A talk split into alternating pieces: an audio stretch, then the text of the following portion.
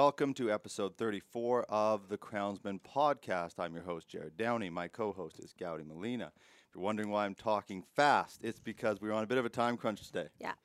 We've got a guest uh, who I'm very happy that, that uh, took the time to join us, Bryan Cox. He's the president and CEO of uh, BC LNG Alliance, and um, their organization is. Uh, I'm not. I'm not going to do the thing where I try to explain it. I'll let him. I'll let him go through it.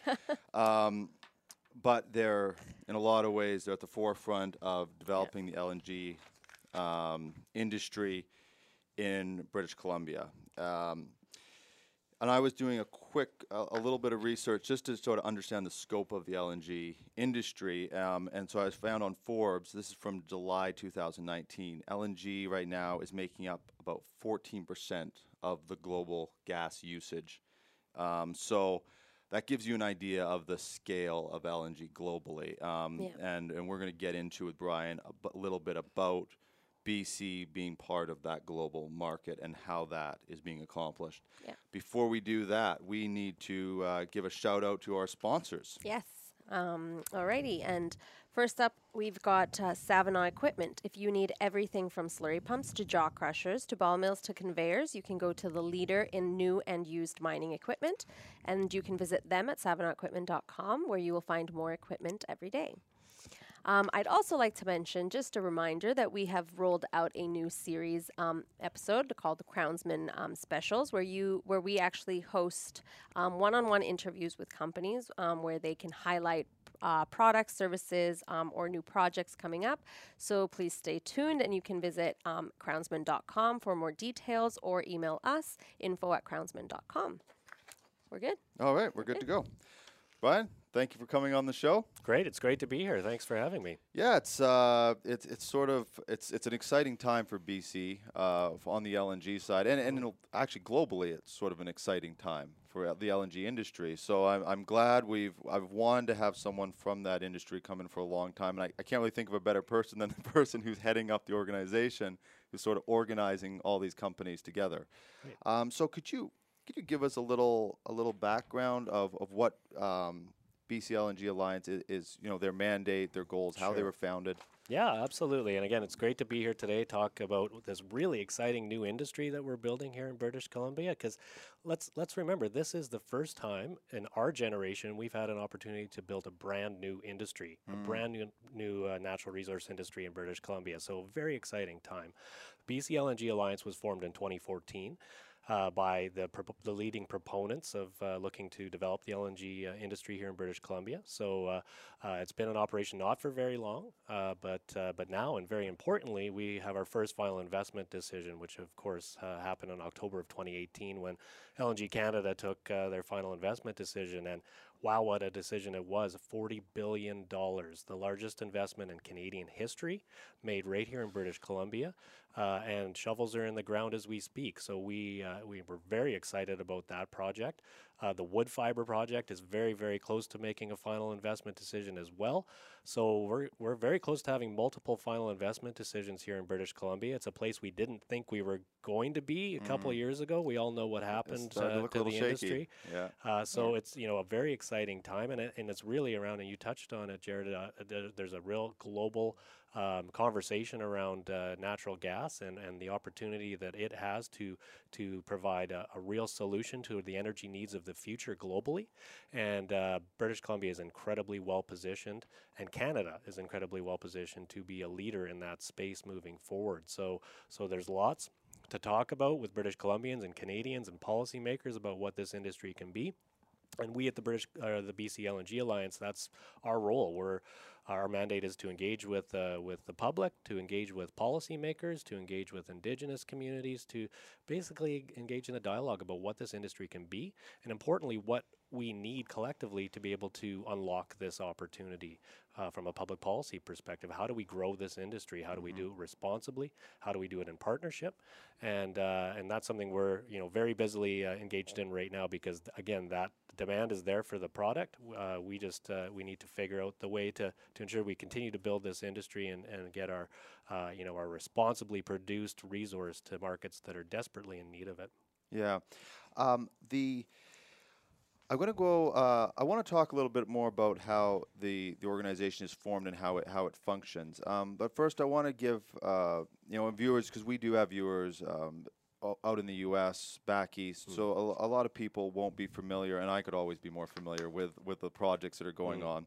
So, what are some of you touched on them quickly, but what Yeah. specifically what are those projects that are happening uh, that the shovels are in the ground right now and that are very close to being done? Sure.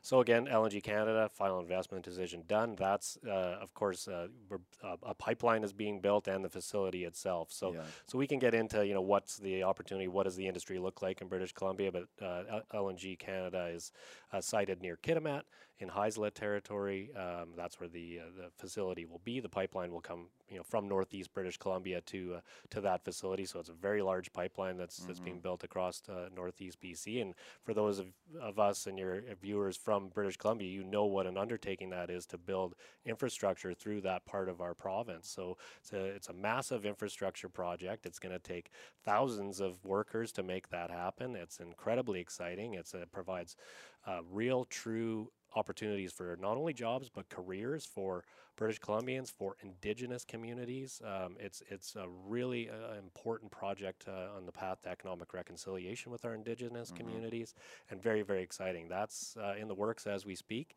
Um, we've got the Woodfibre project, which is located uh, uh, just outside Squamish, so very close to Vancouver, actually, and that's a a smaller project, but still a very significant project that uh, that will ha- export as well. We've got uh, um, the Kitimat LNG uh, project, which is a partnership between Chevron and Woodside. Right. So that's in very active discussions right now. And really importantly, around that project, they have announced that um, they're looking to proceed with an all electric uh, plant, which Oh. is would be the largest plant of its size in the world to be all electric. So let's put that in context. Uh, Woodfibre will be all electric as well. Very exciting. Uh, the fort. So again, those are those are three um, projects that are that are looking to get into development. Uh, Kitimat LNG has not taken a final investment decision as of yet. They're still exploring their opportunity. Fortis actually has a uh, an LNG plant, and I think this is important to contextualize: is that they've had a an LNG plant in British Columbia, right in Delta, since 1971. So we have been uh, producing LNG uh, and now for storage. So that's why they produced it was just for backup for the gas system. But we've had it here for over 40 years. So this is not new, but exporting the product is new. So Fortis. Um, is uh, has, has expanded their Tilbury plant and is looking to expand even further because what they're looking to do is not only export, but what hasn't been talked about a, a whole bunch in BC is the domestic opportunity for, for liquefied natural gas. And that's really around our marine environment. So there's an opportunity to uh, fuel switch from uh, bunker fuel to LNG. And what does that mean? Well, that means that emissions get reduced hugely and particulate matter gets reduced hugely the, the ships that are traveling the world right now, no one, no country owns those emissions. So they the, the ships travel the world, and there's no way to capture, uh, you know, who's who's emitting what. Well, what we can do here in Vancouver is create a LNG bunkering hub as we make this conversion fuel switch, and it's a step change in conversion um, uh, when you when you see the reductions in greenhouse gases and importantly particulate matter, and we can talk about that and what that means in the export opportunity. Uh, but all, what's really cool as well is that the BC ferries have taken this uh, opportunity and it's they have switched their two main ferries. So any of your viewers that have taken a ferry lately uh, from uh, Swartz Bay to Tsawwassen, the Spirit class ferries, the big ones, are now on LNG. So Wow. so a lot not, not a lot of people know that, right? So yeah. so here we are, you know, making this switch here, in, right here in British Columbia, and, and what does that mean? Well, the greenhouse gas emissions and particulate matter are reduced hugely on those two vessels, going back and forth every day. They're making several sailings a day, and now they're running on liquefied natural gas, and it's a it's a demonstration of what the opportunity is for LNG right here in British Columbia. Now imagine as we take this opportunity to parts of the world, uh, like Asia predominantly, where uh, we all know air quality is horrible. Uh, the World Health Organization has recently said that uh, that there's two main emergencies right now in the world: climate change and air pollution. Seven million people are dying every year because of poor air quality. I saw that quote on your LinkedIn. I was reading that. Yeah. yeah, and it's it's it's a real issue, and that's those are seven million people dying every year, but that doesn't take into account those that are suffering from health Right, yeah. consequences. Uh, you know, those are ch- all the way from children right through to the elderly that are suffering from poor air quality. It affects people's quality of life. Um, you know, their the, the lifespan. I mean, there's there's this huge issues around air quality. Liquefied natural gas can be a solution right now to reducing uh, uh, air pollution in parts of the world that are suffering hugely uh, for it. And let's remember, we all share one atmosphere. This is this is, uh, reducing greenhouse gas emissions and, and particulate matter only helps the world and helps our atmosphere. So this is a truly a real opportunity for British Columbia can play, to play a global leading role in that regard. Well, it's funny because in, in the the circles, uh, you get one people that go climate change is, is very real. Then you have people that say, well, uh, you know, uh, is it as dangerous? And I, my position on is that well, I'm not a scientist, and what difference does it make? If it is it is that a, if it wasn't true, would that be a reason to not do all these good things for the environment? It's it's so important. Um, do you think that there is a is there a misunderstanding about LNG? Do you think? Like I went onto your website. It's a it's uh it's I'm gonna uh, BC LNG uh, a dot ca. We'll put it up on the Correct. thing. Yeah. Um, but there's a there's a frequently asked questions section on your website, which is excellent because for me, and I'm I'm probably around it, m- the the industrial sectors more than a lot of the average person, and there was a lot of questions answered that I didn't understand. Even the way that the product gets reduced down so that it can be shipped and efficiently and all that Yeah, stuff. yeah. Is there just a misunderstanding in, in even in BC about what the product actually is? Yeah, I mean, absolutely. And, and let's remember this is this is just natural gas. It's natural gas that we are, uh, to your point, cooling down to a negative 162 degrees centigrade. And when it does gets to that temperature, it liquefies. Yeah. Yeah. And what it does is that reduces the size of it by one six hundredth, so it makes it much easier to ship um, uh, products uh, uh, across uh, to other jurisdictions. But but you know we need to contextualize the fact that we use natural gas every day, every one of us, every British Columbian, whether it's in our homes for heating, for cooking. Um, and uh, and so it's really reacquainting British Columbians with the product that they've been you know interacting with for their whole lives and saying this this product that you use every day what we're doing is just finding new markets for it. And by finding new markets we're actually making a huge contribution to human health. And so so it's a whole new dynamic of conversation with British Columbians and Canadians about what we're doing with our natural gas industry and what the opportunity is because the important thing to contextualize is this this is about this is about market right? Um, the United States has become fully self-sufficient on their own natural gas and, o- and oil as we know right? So we we had only we have only one customer right now and that's ourselves in Canada domestically but the United States is is where we ship our natural gas so so as they become self-sufficient and they're now becoming one of the leading exporters of liquefied natural gas as well um, we need to find new markets, right? So, so the export opportunity is really the commercial opportunity for our industry moving forward. So, um, so you know that that's why it's so important to develop this opportunity, especially on the west coast of uh, of Canada. But again, there's also projects on the east coast of Canada as too as well, because there's opportunities to to get LNG into Europe the the projects here on the west coast are predominantly for Asian markets, which are, like I say, really really in high demand for for gas. Um, contextualizing, you know, LNG as a commodity, um, over 40 co- countries are now importing natural uh, liquefied natural gas. That's up from 10 only you know less than 15 years ago. So this has just hugely increased the uh, the number of countries that are importing uh, liquefied natural gas, and they're doing so from uh, countries like Qatar and Australia and the United States, and and soon to be Canada. So what's Canada's opportunity is that we um, you know have such strong regulations here. We do things more responsibly than than, than other Yeah. countries, uh, and importantly, our product is re- is produced at the lowest uh, carbon emissions. Right, so all of our projects, LNG Canada, Woodfibre, Kitimat LNG, Fortis's plant, every one of those proposed plants will be the lowest emitting plant in the world. So uh, when you th- put that in context, the demand is so high for gas, so high for LNG it's going to be that demand's going to be met by somewhere.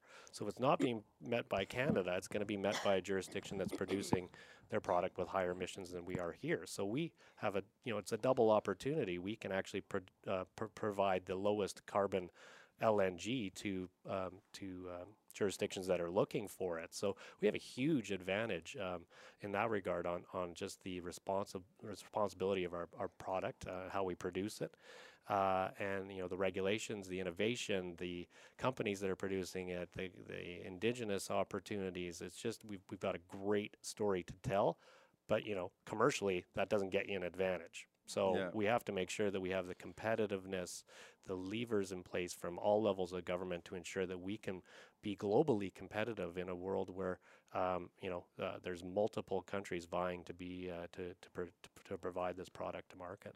And product wise, BC is, um, I think that was actually on your frequently asked questions part of your website as well. They were talking about the capacity of, of BC, uh, of the actual product that can be produced here, is just staggering. Yeah. What they can, just in BC alone. Yeah, I mean that's really what what's been developed, and that's only over the last decade or so that we've realized the vastness of the Montney uh, basin. It's it's a huge opportunity. Um, you know, it's over 200 years worth of, of product right now, and I know that there, um, you know, there's there's uh, talk that there's e- it's even larger than that as they do more exploration. So that that's really powerful. I mean, there's the gas in Alberta. There's this is an Alberta opportunity too. There's Yeah. lots of gas in Alberta that uh, that needs to get to market as well. So this truly is a Canadian opportunity, and I think that's the important piece of dialogue that we're having is that this, like I said off the bat, this is our generation's first opportunity to build a brand new industry, and we're doing it in partnership. We're doing in partnership with communities, with Indigenous communities, with with all Canadians, and so we do have this incredible opportunity to build um, generational prosperity for Canada in a way that's sustainable, in a way that contributes greatly to uh, to uh, you know the global benefit. And and so it's really important to have that conversation with with British Columbians and Canadians. And to your point not a lot of people have thought about uh, LNG a lot of people don't even know what LNG stands for let's be honest. And so so there's this great opportunity to engage and have a conversation about what uh, we can do with a, with a product. We've been producing for 70 years here in British Columbia. I mean we've produ- been producing natural gas. So uh, uh, we're just basically finding a new market for it right? Right. Producing and not exporting. Right. You know, and Yeah. that's yeah, it's it's a really exciting time. Uh, let's uh, let's give a shout out to our quick sponsors. I want to get in. You've had quite an interesting professional career, um, and I want to get into that and why you you shifted into uh, into the LNG Sure. market. So Yeah. Give a shout out to your sponsors, and then we'll go from there. All righty. we're also brought to you by Data Cloud. Does it feel like you're drilling and blasting blind? Could your MWD measurements be better? The Data Cloud platform shows your shows your lithology changes in real time for better blasting and fragmentation profiles. Check out their IoT sensors and cloud computing platform at datacloud.com and learn how you can know your rock today. Also brought to you by Streamline. They offer a complete package of fleet management solutions with three incredible products NaviStream, their onboard intelligence and telematics system, NaviLink, their vehicle automation and IoT platform, and Dagama, their dynamic transportation management system. And you can visit stti.com for the Streamline Advantage. Both those companies are such cool companies. Yeah. The technology they do. wow Um, I should send you links to them. It's quite quite interesting. Absolutely. I, I mean, I'd love to see that. Um, All right, um, let's get into. Um, I want to know how you started because I was reading uh, your LinkedIn profile Yeah. there, and uh, you've started off kind of in like the brewery and uh, beer kind of industry. So how to how was Yes. that?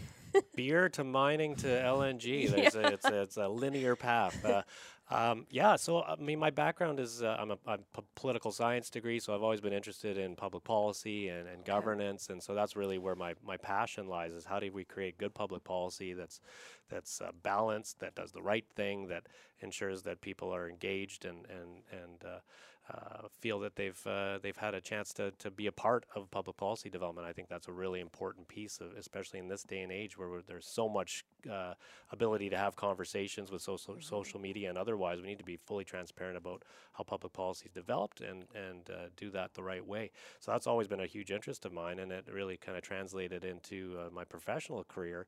Uh, and as, and so I spent seven years in the beer industry. I worked for Molson for four years, and and what I did with them is I uh, I ran government relations, community relations, uh, and communications in Western Canada, so across the four Western provinces. And in the uh, the, the liquor industry, it's that's all run provincially. So each provincial regulation Right. uh, is vastly different depending on which province you go to. So it's actually a very complicated business, the, the beer business, and we're seeing it with the cannabis industry as that's being built up too. I mean, it's there's a lot of different regulations, and they're different from jurisdiction to jurisdiction. But what I found most interesting about the uh, the, working with Molson is you have a, a company that's been around since 1786. That's been um, you know family uh, family involvement for seven generations, and you see that level of uh, culture built in, within the company. And I really really appreciated that that culture of giving back to the community. So that was a big part of my role was was how how do we engage with communities in a in a meaningful, in an organic way, uh, in order to build a brand, which really was the Molson brand. So. What was really interesting for me is in, in the world of government relations and marketing and public policy, it's kind of a soft science, right? So it's tough to get metrics sometimes. And what was really powerful for me in, in the beer industry is that I was embedded with the with the sales team.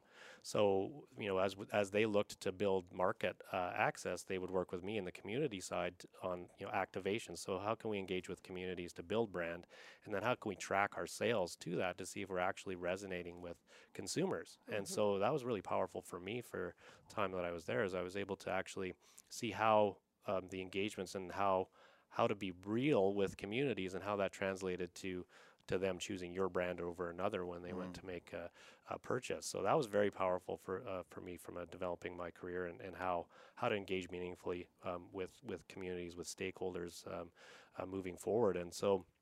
Uh, after Molson, I actually uh, ran the uh, industry association that represented Molson, Labatt, and Sleeman.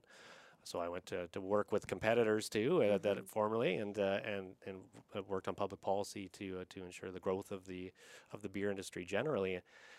And I always, uh, during that time, I followed the natural resource industry very closely, and I've always been very interested in it. My father was involved in the natural resource industry. He was a supplier, you know, at a catering company that provided food to uh, work camps during the, the 70s and 80s in, in Alberta. So again, we we lived through quite a downturn. Uh, you know, we always think about direct workers, but you know suppliers suffer just as much as we know when when downturns happen. And we and so I lived through that firsthand and it's always stayed very close to me. So I saw the natural resource base and I and I looked at especially the mining industry and I saw an industry that was doing all these amazing things in British Columbia that was so foundational that was in every community that was giving back all over the place. And I and I did not see it communicated anywhere. And I I said, uh, you know, I really want to be a part of helping to tell the story of, of what mining is because when you think about it, mining is everything. Everything that we do on a daily basis is brought to you by our natural resource industries, but really, truly importantly, mining. When you think about BC as a mining jurisdiction, you know, the largest producer of copper, largest producer of steel making coal, uh, you know, very significant producer of gold and, co- and silver. I mean, it's an incredible mining jurisdiction and, and just wasn't talked about. So uh, I, I came on with the Mining Association as VP Corporate Affairs and sort of started building that up. Three months after I started, Mount Polley happened, so you know, great timing in that regard.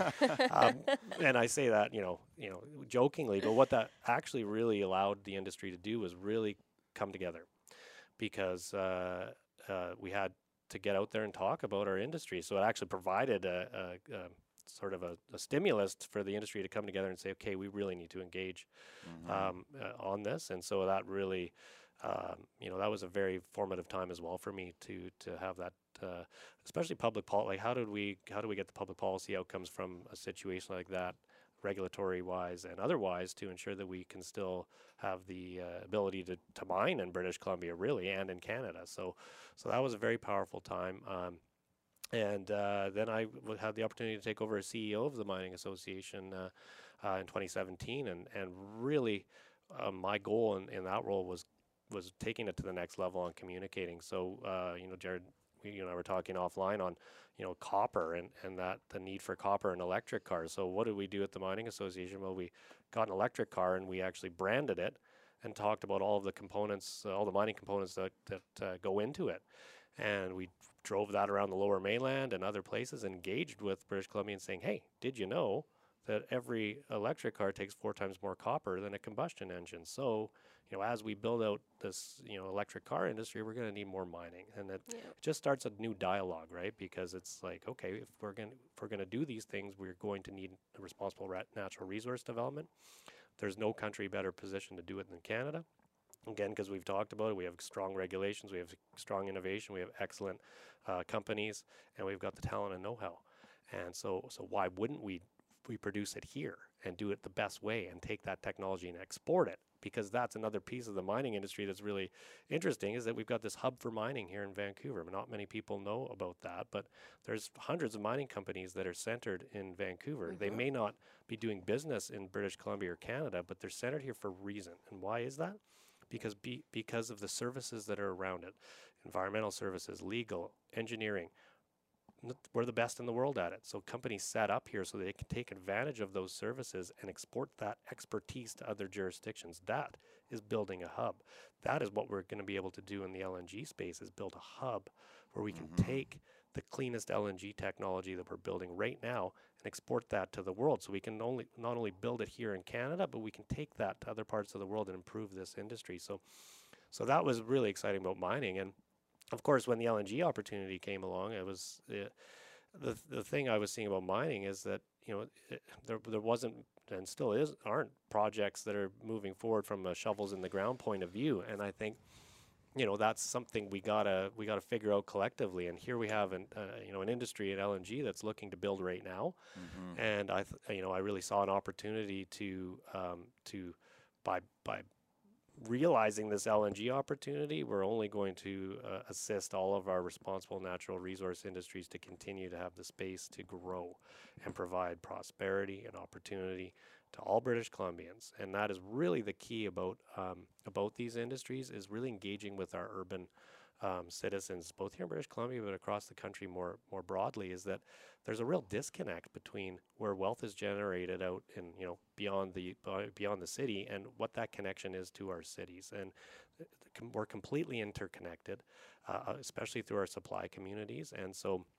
Uh, uh, that's a conversation we need to have more more collectively across our our industries, and it goes for every industry, agriculture. You na- it doesn't matter what we're talking about uh, we need to br- we need to unify and talk about what it what it really means from an economic point of view, how our economy truly works, and how we're all really really interconnected. And so, uh, I really see this LNG opportunity as being uh, the, the sort of lead conversation um, in our country for that right now. And uh, boy, what a what an honor it is actually to be part of this industry and have that dialogue with British Columbians, Canadians, and more more uh, generally the world about what this opportunity can be.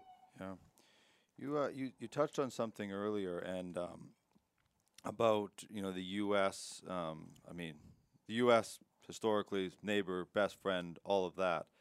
Um, but from any business model, having one customer is, I mean, that's just it's just a it's a bad idea on every level, and uh, I wonder again. I wonder if uh, uh, enough people understand the opportunity of having a product like LNG being exported out and how much strength that actually gives Canada, not just from a revenue standpoint or jobs creation, but from a global market position. That now, as the as economies and because there is a global market, but it's also affected by countries as they grow and develop. Yep. Now you have an opportunity to be involved, and and obviously, if you have more countries you're dealing with, the variables are lessened because there's, it's, it's you're, you're not relying on one or two countries. Absolutely, yeah. And and I think that I hope that um, that people are, are, are starting to understand that or that, that message gets out because I think it's really uh, well it is very important. You're absolutely right, and I mean that's the. I think that's the story of British Columbia. We are a very small, you know, five million people, trade exposed industry. We trade. That's what we do. Yeah. We we send our products, um, you know, to other markets, and so this is an opportunity to find another market for our responsibly produced product. Uh, and and in doing so, that you know, like I've talked about, we're getting it to places in the world that really need it, and we're actually making the world, you know, making a huge contribution to reducing greenhouse gas emissions and importantly particulate matter as we as we talked about. So there's just so many benefits to developing this industry, uh, this export industry, and in in you know supporting these projects. I mean, LNG Canada is just a wonderful um, corporate you know, citizen. They're doing great things. They're engaging in really meaningful ways with Indigenous communities, with the local communities. We are building this industry the right way, and um, you know, it's it's very powerful when you look. So, an example, um, the Coastal GasLink pipeline, which is the pipeline that's being built to provide product to the LNG Canada facility. Uh, all 20 of the elected bands along that route have signed uh, agreements with uh, with uh, the company uh, CGL on on that uh, project for benefits. The Kitimat LNG project has it's called the Pacific Trail Pipeline. There's 16 uh, nations that are along that route. All 16 of those nations have signed uh, onto as a, onto agreements for that uh, pipeline should it be built. The Woodfibre project, the Squamish uh, Nation did a separate environmental assessment um, uh, review of the project, issued the first Indigenous environmental assessment certificate to Woodfibre and as a partner in the project. Mm. So, so when you wow. think about these examples of what's happening in the community where lives are literally being changed with generational opportunity, and again, yes, these are jobs, they these are also really importantly careers. And as we've seen in other industries, these are opportunities for Indigenous nations to build uh, businesses that can service the industry long term and other industries uh, in in the province as well. So this is a very powerful time here in British Columbia, especially, but Canada more generally, and how we build our continue to build our natural resource industries so that all Canadians can participate, so that we can have prosperity in all of our communities. And this is a very important conversation that I know all British Columbians and Canadians are interested in, and we're doing it right now in the LNG industry. And so I think that's a really important topic that we need to talk more about and we need to get out there, especially to folks in urban communities, mm-hmm. of what's happening on the ground out in communities right now, how lives are being changed, how partnerships are being formed, how uh, th- these companies are doing things in in, ju- in the right way, and they're they're not talking about it; they're doing it. Yeah. So.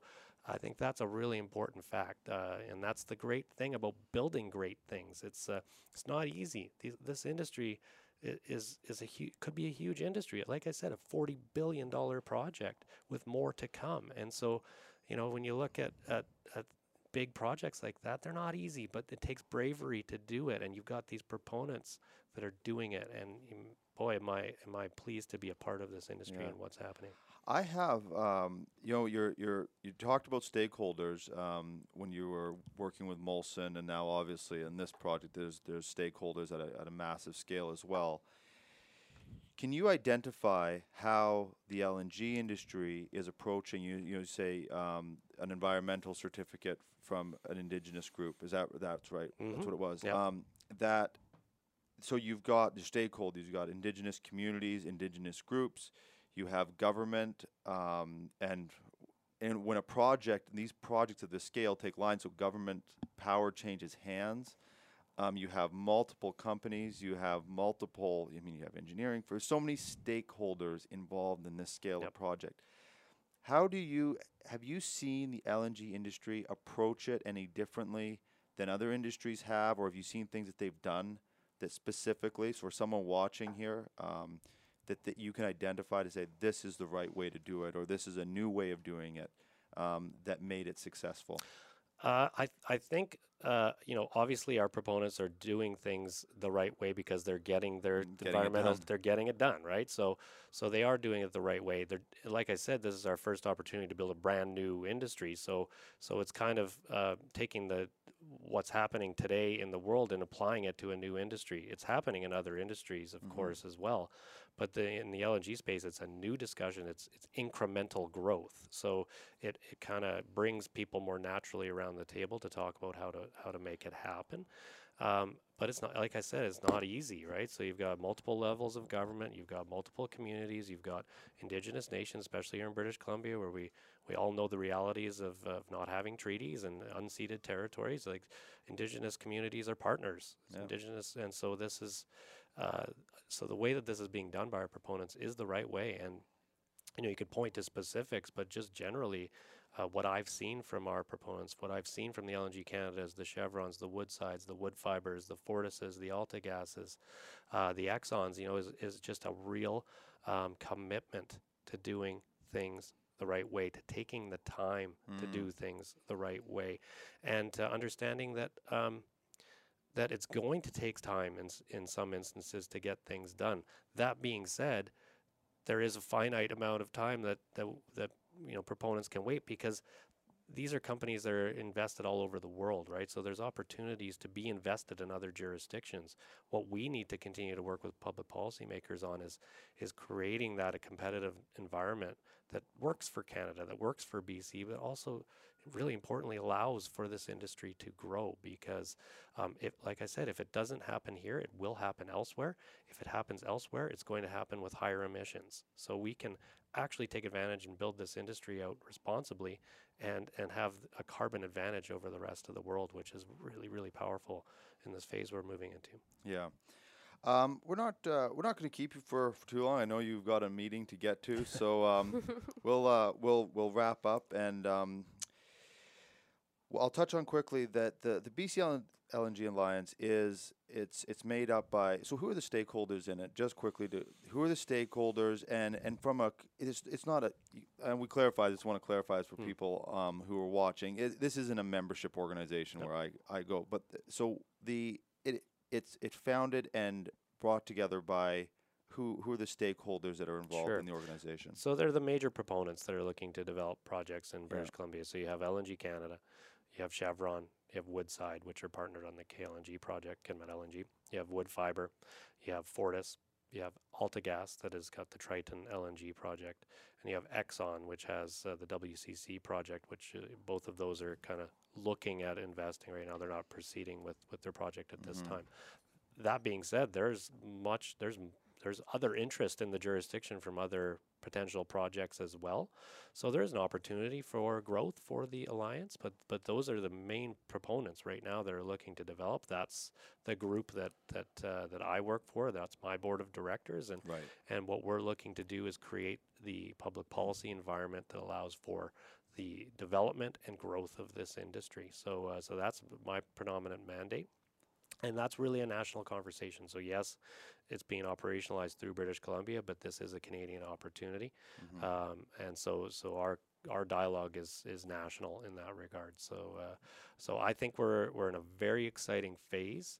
Uh, the work that we're doing right now will lead to the opportunities for growth for this industry for the next 5, 10, 15, 20 years. So it's an incredibly important time from a public policy development point of view and a, and a engagement with communities point of view because we truly do have an opportunity to build a brand new industry. We're doing it. There's opportunities for growth, and what this will do is lead to you know uh, just real generational change in our country and allow us to, to continue to be at the forefront of being global responsible players in the energy space which we've been for years and years but this opportunity to take this to a new level To a new to level. have canadians be uh, what we've always been which is the responsible provider to the world doing the right thing Yeah. and so that's what this industry provides and we're doing it Yeah, and it's it's it's amazing to see the projects actually going ahead in this industry. So certainly won't be our last show on it. Um, and and thank you for coming on and talking it to us. jared thank you Co- Thank cody you. yeah appreciate it Okay, we're doing, doing a quick wrap up over Yep. to here. Um, where can people find us? Subscribe to us, follow us. Yes, please subscribe to our YouTube channel. Follow us on Facebook, Instagram, and Twitter, LinkedIn as well, all at Crownsmen P. Um, what else? Li- listen to us on Anchor and all the wonderful uh, podcast platforms out there. Um, I won't go through the, li- the very long list. And join the Facebook group. That's sort of the Yes. fun, chill version of the uh, of the show uh, where we post everything up, and Yep. it's a pretty active group. So and join us uh, there. yeah, and just stay tuned for our Crownsmen specials. We've Yep. got DRA Global and Savona Equipment doing their specials um, in the next coming weeks. Yeah, DRA is actually here tomorrow, in our studio doing Yeah. their specials, So it's exciting. Okay, thank you very much for watching, everybody. We will see you on the next episode.